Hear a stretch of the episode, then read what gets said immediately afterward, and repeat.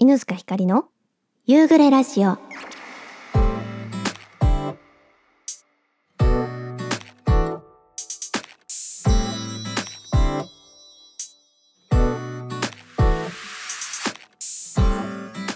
さあ始まりました。第71回夕暮れラジオになります。皆さんこんにちは。こんばんは、えー、さてさてこの1週間は私はですねとにかく本を読もうと思って本買いあさる。皆さんからねツイッターでもあの「おすすめ教えてください」って言ってあのいただいた本だったり自分で気になってた本を何冊か買ってちょっとずつ読み始めております。えでそしてあとね SNS 頑張ろうと思って、ね、なんか何何で言ったんだっけ？ツイッターだっけ？なんか自撮り頑張がんちゃんとアップしようと思って。言ってないか別に。そう自撮りをねちゃんと撮ってアップしなきゃな と思って。そう最近頑張っております。皆さんはいかがお過ごしでしょうか、えー、早速今回のトークテーマですが、えー、今回のトークテーマは世代だなと感じる音楽の思い出でございます、えー、いろいろあるかと思いますので、えー、早速紹介していきたいと思います。ラジオネームブブさんからです。いつもありがとう。つかちゃんこんにちは。こんにちは。リンドールは本当にいろいろな味があります。色で味が違いますあやっぱ色で味違うんだ。そう前回のトークテーマであのリンツのリンドールの話になって私知らなくて調べてあこれねってなリンドールって名前が知らなくてね。あこれねってなってで色で味が違うのかな？どんな感じなのかなっていう話があったんですよ。やっぱ色で味が違うんだね。気になるわ、え皆さんのご褒美もいろいろ参考になりました。グルチャでズカちゃんに似合いそうな帽子の話でも盛り上がり楽しかったです、えさてさて今回のトークテーマですが難しいです。世代だなと感じるエピソード。青山テルマさんの「そばにいるね」が中学生の頃めっちゃ流行ったんですがその中の歌詞で電話待ち続けていた。携帯握りしめながら眠りについた。あわかるよ。電話待ち続携帯握りしめながら眠りについた。だけどってやつね。とか、えー、ジュリエットの「冬ラブ」とかでも携帯開いてメール読み返してなどめ、えー、スマホではなく携帯 LINE とかじゃなくメールなど歌詞を聞くと世代だなと感じます。これはそうですよね。私もあの青山テルマさんのそばにいるね小学校のねなどんぐらいだったか忘れちゃう。小学校の頃に流行ってでそう歌詞をね当時その歌詞を覚えるんですよ。携帯とかないからさ印刷するしかないじゃん。だからなんか自分でファイルをねお母さんに買ってもらって印刷してそこにファイリングして青山テルマさんのそばにいるねのあのラップのところまで全部を暗記したっていう 記憶があって今めっちゃ懐かしいと思った。そうだよね。携帯開いてってさまあ、開いてって起動するっていう意味で今の子は捉え若い子は捉えるんだろうけど私もギリギリガラケー世代なんですよ。中学校の1年生2年生ぐらいまで2年生の始まりぐらいまではガラケー使っててだからパソコンをすごくやってた世代なんですよだから何て言うの？あのギリギリこのガラケーの面白さとかうわ夏っていうのすごいわかるんですけど今の子たち携帯開パカってさなったりあの電波のとこビヨーンってなるとか知らないもんね。なんかちょっとずつあ自分も大人にだってさ自分が中学生とか小学生の時のさ赤ちゃんがさ今もう中学生とかまあ、小学校高学年とかさ中学生高校生になってるわけじゃん、まあ、当たり前なんだけどっくりするよね。全然音楽関係なくなっちゃった。今ではスマホ LINE など当たり前に使っていますが普通に会話の中ではいまだにスマホより携帯って言っちゃう。アラフォーに足突っ込んだ私です。いや携帯って言っちゃいますよね。携帯どこだろうとか。チャンネル回してもう言っちゃう。これはでもさ自分のせいじゃなくてきっと自分が小さい頃に大人に言われてたからチャンネル回していいって変えていいよだもんね。チャンネル回してって言ってまあ、最近チャンネル変えたのが多いかもしんないけどなんか小さい頃はチャンネル回していいって言ってた。でその違和感も持ってなかったんだけどあ回すってあのガチャガチャだったから回すんだって気づいたの小学生ぐらいだったし言葉って面白い。残るもんね。その時代の流れによってさすぐに変わらないっていうのかな。意外と言葉だけ残り続けたりするしね。世代を感じる音楽の思い出ってこういうことでよかったのかな。合ってる合ってる。え皆さんのいろいろな世代エピソード楽しみに投稿待ちます。え追伸図ガチャにちゃんとプレゼント届いてよかったです。ということでブブさんありがとうございます。そうブブさんの誕生日プレゼントありがとう。お手紙もすごく嬉しくてもう家族ではあってなりました。いやーなんかねこの青山テルマさんのそばにいるねが私に刺さりすぎてそこから抜け出せなかったわ。いや携帯ねもうまずその LINE とかねメールだしさ着信をさ待ってさあの何受信するじゃん。なんかあったよね着信をさ。あのメールを待つセンターみたいな。こう問い合わせしてます。着信0件みたいな。あったよね。えあ私すごくやってた記憶がある。友達とか一斉送信。LINE がなかったから当時携帯の一斉送信をしてたんですよ。みんなで。よく考えるとすごい迷惑だよね。だから自分がさちょっと寝ちゃってたりとかご飯食べててさ携帯見るとさ着信あの受信何件みたいな。50何件とかなってみんなさメールで会話する。一通一通会話するから。すごい時代だよね。いや懐かしい気持ちを思い出しました。ブブさんお便りありがとうございます。さてさて続きましてラジオネームポンヌさんからです。いつもありがとう。犬塚さんリスナーの皆様こんにちは。こんにちは。前回のラジオで犬塚さんが幸せな気持ちでお誕生日を迎えられたと伺いいい24歳のスタートを切れてよかったと思いました。ありがとうございます。これからもいろいろチャレンジしつつ自分へのご褒美も忘れずに音楽活動を続けていってください。私も後押しできるようしっかりついていきます。嬉しい。ありがとうございます。えー、さて今週のお題でです、いや、お題ですが、えー、世代だなと思うのは昔と今で音楽の選び方が変わったなと思うところです。おえー、学生の頃は音楽番組もたくさんありランキング形式で紹介されていたのでそこから注目のアーティストさんの CD をレンタルしたりレコード屋さんに直接行ってお店のおすすめコーナーからいろいろ視聴して新しいアーティストさんを探し出したりジャケットのデザインを見て直感で購入したりしていました。お店のスタッフさんによっておすすめに多少違いがありえポップを見るのも楽しくてお店をはしごすることもありました。えー、そういえば本を選ぶ時もこれに近いかもしれません。フラット本屋さんに行っておすすめコーナー見て帯とかスタッフさんが作ったポップとかを読んで購入しています。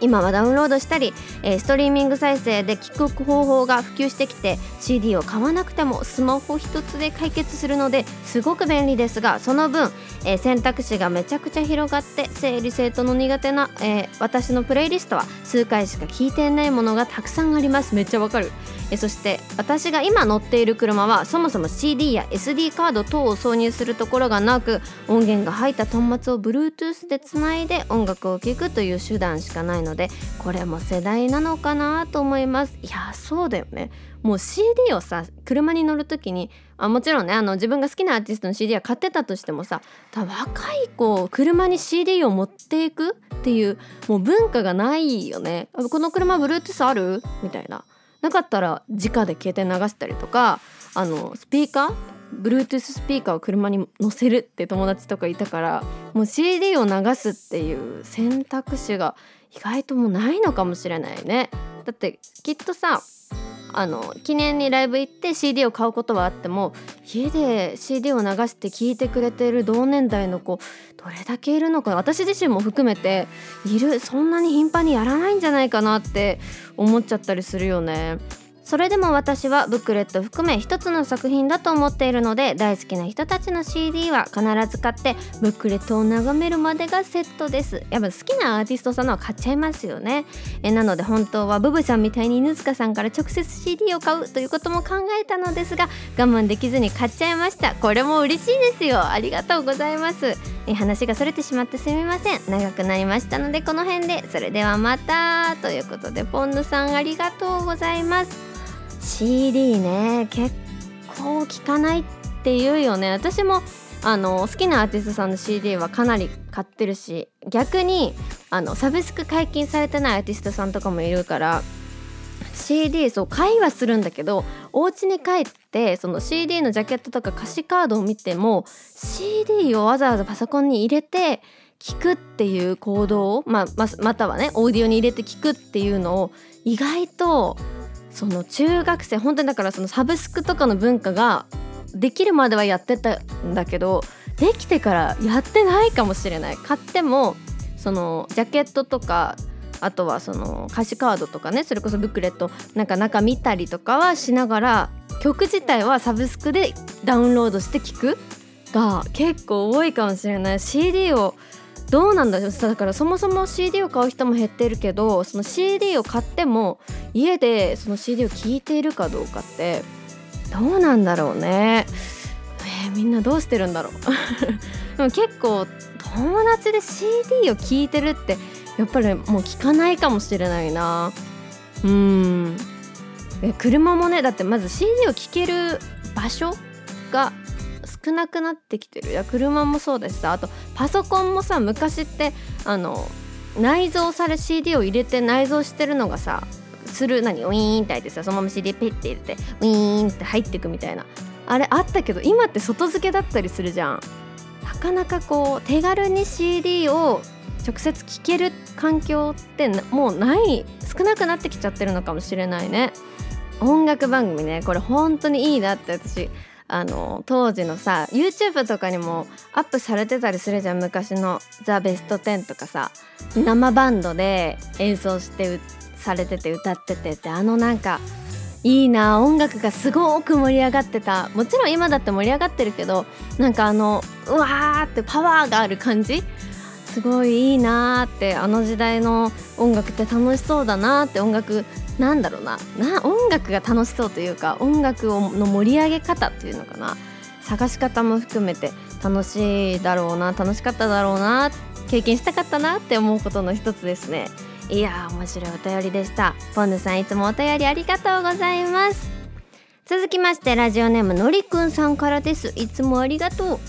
こんにちは。テーマ採用ありがとうございます。何を書こうって思ってたら遅くなりました。マドンナの Like a Virgin え当時は高校生だったので最新の音楽はレンタルレコードを借りてカセットにダビングをしていました。相葉のグライコ？グライコってなんだ？グライコ付きダブルカセットのミニコンポを買ってもらっていたのでアルバムを録音したり自分だけのオリジナルカセットは楽しそうを作ったりして楽しんでいました。その頃はオーディオにちょっと凝っていたのでカセットも値段は高かったけれどえハイポジションやメタルタイプを買ってえ高音質で自分好みに調節して再生していました。そんなことができたの？えスピーカーも壁につったりしていました。今みたいに手軽に買えるヘッドホンはなかったので夜中はイヤホン使っていましたね。えカセットテープも最初は黒っぽい感じにえインデックスシールが貼ってあるみたいなのでした。えー、がスケルトンやポップでか、えー、カラフルなタイプなども販売されて雑誌の閉じ込みとかでオリジナルのインデックスシールや、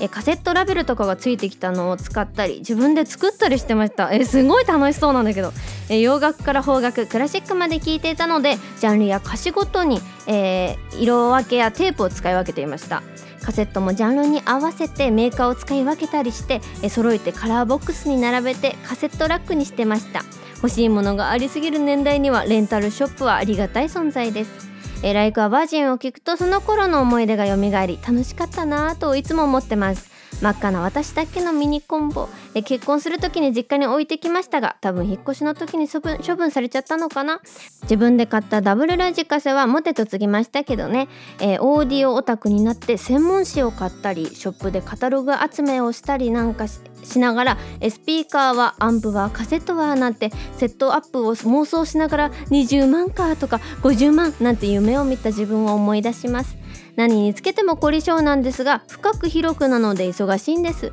興味のあることは調べないと気が済まない性格なのでとことん深掘りしながら広げていっては収集つかなくなるタイプです。えクラシックもバレエやフィギュアスケートの漫画が大好きでえコレクションしちゃうぐらいなので最近はまた昔買ったレコードを聴きたくてミニコンパ売ってるのかなと検索しているとこです。いいですよね。えー、オタク話は尽きることがないのでこの辺りでやめましょう。皆さんはどんなエピソードなのか楽しみです。いよいよゴールデンウィークですが関係なくお仕事なのでラジオの更新楽しみにしています。寒暖差激しくなってきましたので風には気をつけてください。ということでのりくんさんいつもありがとうございます。いやこんなになんかカセットっていうの？本舗とかこんなに深い世界なの知らなかったスケルトンがあったとかなんかこうみんな録音してたとかまでは分かるんだけどこんなこだわりができたんだっていうの楽しそう。すごい楽しそう。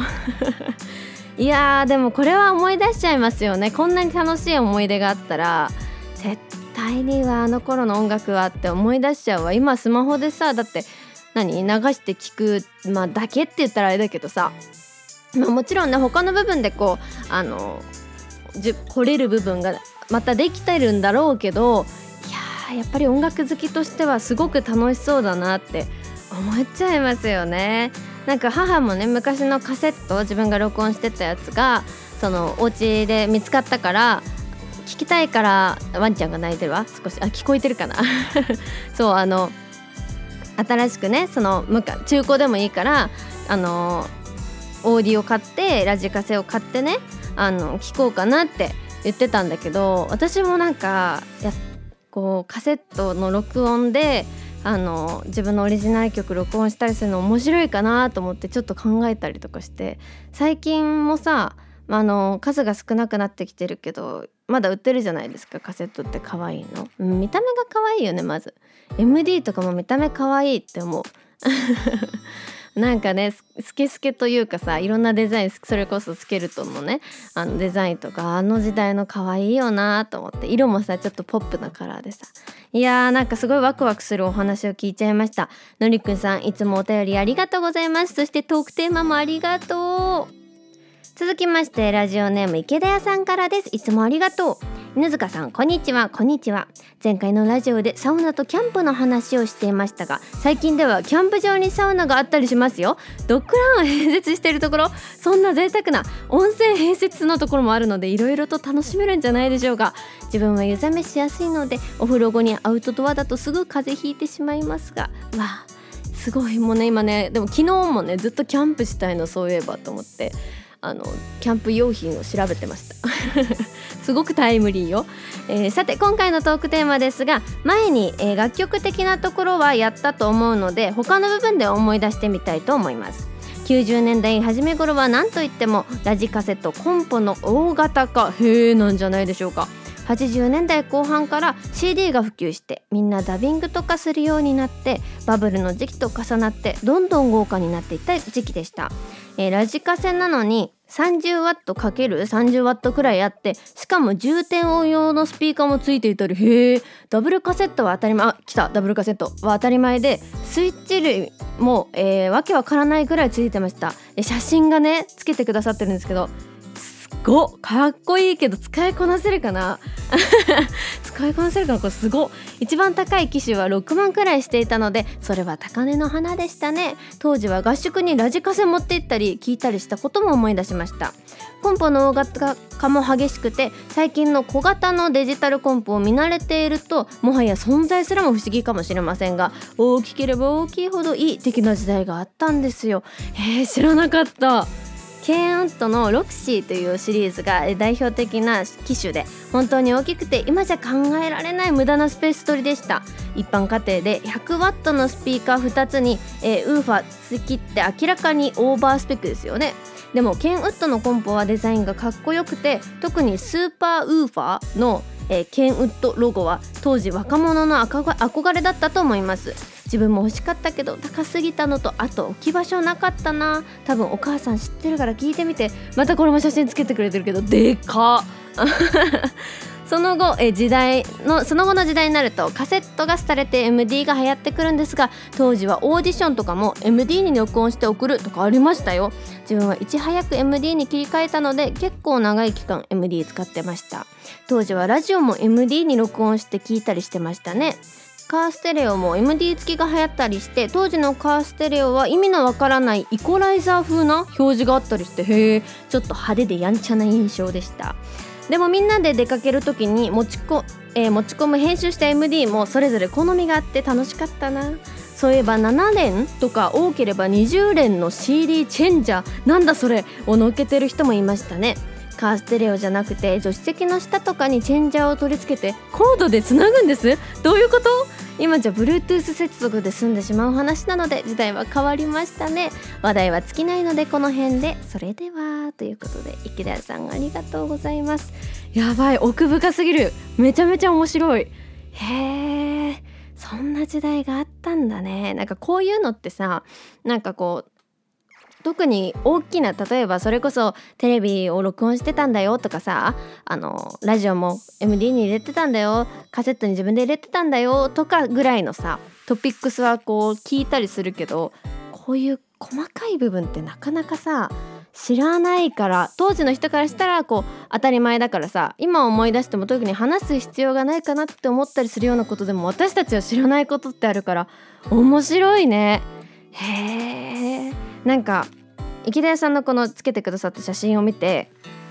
みんなのあのなんだなんけコンポ？コンポ？はどんな感じだったのかな？ラジカセとか。はどういう感じの見た目だったりなんかこうシール貼ってたりとかしたのかなって気になりますね。写真見たいな。えー、面白い。ということで池田さんいつもお便りありがとうございます。続きましてラジオネーム J リーダーさんからです。いつもありがとう。ひかりちゃんこんばんは。こんばんは。1週間早すぎてどうしたものかと思う今日この頃ですがひかりちゃんやリスナーさんはいかがでしょうか？まもなくゴールデンウィークもやってきますし来週のトークテーマはベタですがゴールデンウィークの予定や思い出とかですかね？いいですね。えさてさて今回のテーマの世代だなぁと感じる音楽ということですが非常に懐かしく覚えているのは小学生の給食の時に流れていたみんなの歌の数々の名曲たちです。え1山口さんちのつとむくん。2南の島のハメハメハ大王。え3北風小僧の勘太郎。4パンのマーチ。これ知らないな。5勇気一つを共にして。これめっちゃ好きだった。昔ギリシャのイカロスはですね。などなど思い出したら童心に帰りました。えこの辺りで納得される方は私とドンピシャ世代。やばいドンピシャ世代だ。あの自分に口ずさめる、え、歌は今でもほぼ覚えてるから本当不思議ですね。ちなみに小学生の放送委員になると放送室でお昼休みに好きな音楽をかけることができるのでとっても憧れていました。今ってそういうのはないんだろうか？子供たちに聞いてみようと。確かに今の子たちって聞きたい CD っていうかあの流したい曲ってどうしてるんだろう。私の時は中学生まではもう何？CD を iPod とかあのなんだっけ？ウォークマンとかに入れる？で iPod タッチに入れるとかが普通だったから CD は普通に持ってたんですよみんな。だから中学生のお昼休みのその CD 流せる？小中学生の時のね CD 流せるよっていうのはみんな CD を持ち寄ってたのよ。今の子ってどうしてるんだろう？確かに。ぜひぜひ J リーダーさんあのお子さんに聞いたら私にもどうしてるのか教えてほしいです。めっちゃ気になる。えそれでは皆様の世代音楽の思い出を楽しみにしております。あ最後にトークテーマをお願いしたいのがスマホの待ち受け画面は何にしていますか？です。ロック画面やホーム画面ではいろいろなこだわりがあると思うのでぜひお聞きしたいです。これいいですね。これをあの次回のトークテーマにしたいなと思っております、えー、ということで J リーダーさんお便りありがとうございました。いやこのみんなの歌の曲懐かしいよね。私パンのマーチだけ知らないけど勇気一つを共にしてめちゃめちゃ好きだった。いやーなんかいいですよね。当時の音楽ってさ一生忘れられない。私も小さい頃にお母さんと一緒とかあとそれこそ「みんなの歌とかあの教育番組でやってた曲ってもう今でもみんな歌えるし忘れられないよねあと私たちの世代は島次郎の「ハッピージャムジャム」ってやつはみんな忘れないねって話をこの前友達としました。えー、ということで J リーダーさんいつもお便りありがとうございます。さて続きましてお便りいただきましたラジオネームマッキーさんからですいつもありがとうりさんこんにちは。こんにちは。なんか締め切りすぎが毎度のことになりすみません。いえいえ。間に合わなかったら次回に読んでくださいね。間に合ってますよ、えー、トークテーマの世代だなと思う音楽の思い出ですが音楽は割と若い時から好きだったのかもしれません、えー、中学校の時代は洋楽のロック系バンドが流行っていてキスやエアロスミスクイーンなどがよくラジオから流れていました。高校時代はいわゆるニューミュージック系をよく聞いていましたね。その後大学に行ってからはサークル仲間とよくコンサートに行っていました。いいな先輩に影響を受けて RC サクセッションが好きになりました。わあわかる。めちゃめちゃ RC サクセッションいいんですよね。私も高校にそれこそ清志郎さんと高校出身校が同じだったんで入ってからすんごいたくさん高校入ってから RC サクセッションいっぱい聞いた、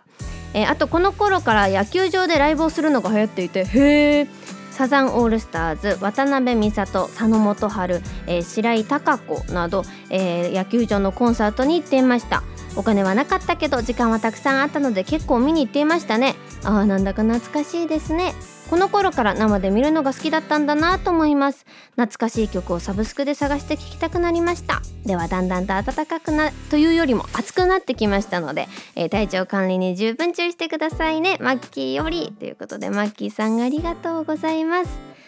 いやそうなんだ。野球場でライブするのが流行ってた時期がよくやってた時期があるんですね。そっか。やっぱ広いところでライブするってなると当時は野球場いいんじゃね？ってなったのかな？どうなんだろう？どういう流れでそうなったのかわからないけどすごいメンバーが豪華ですね。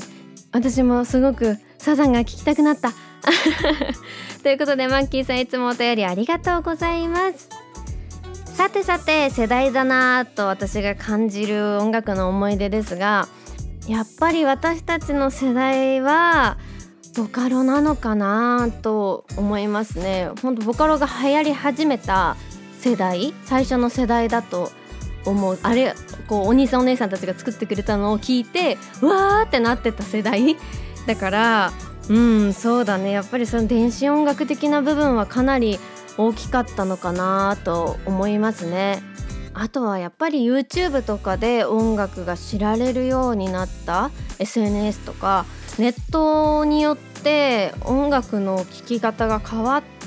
たなって実感をすごく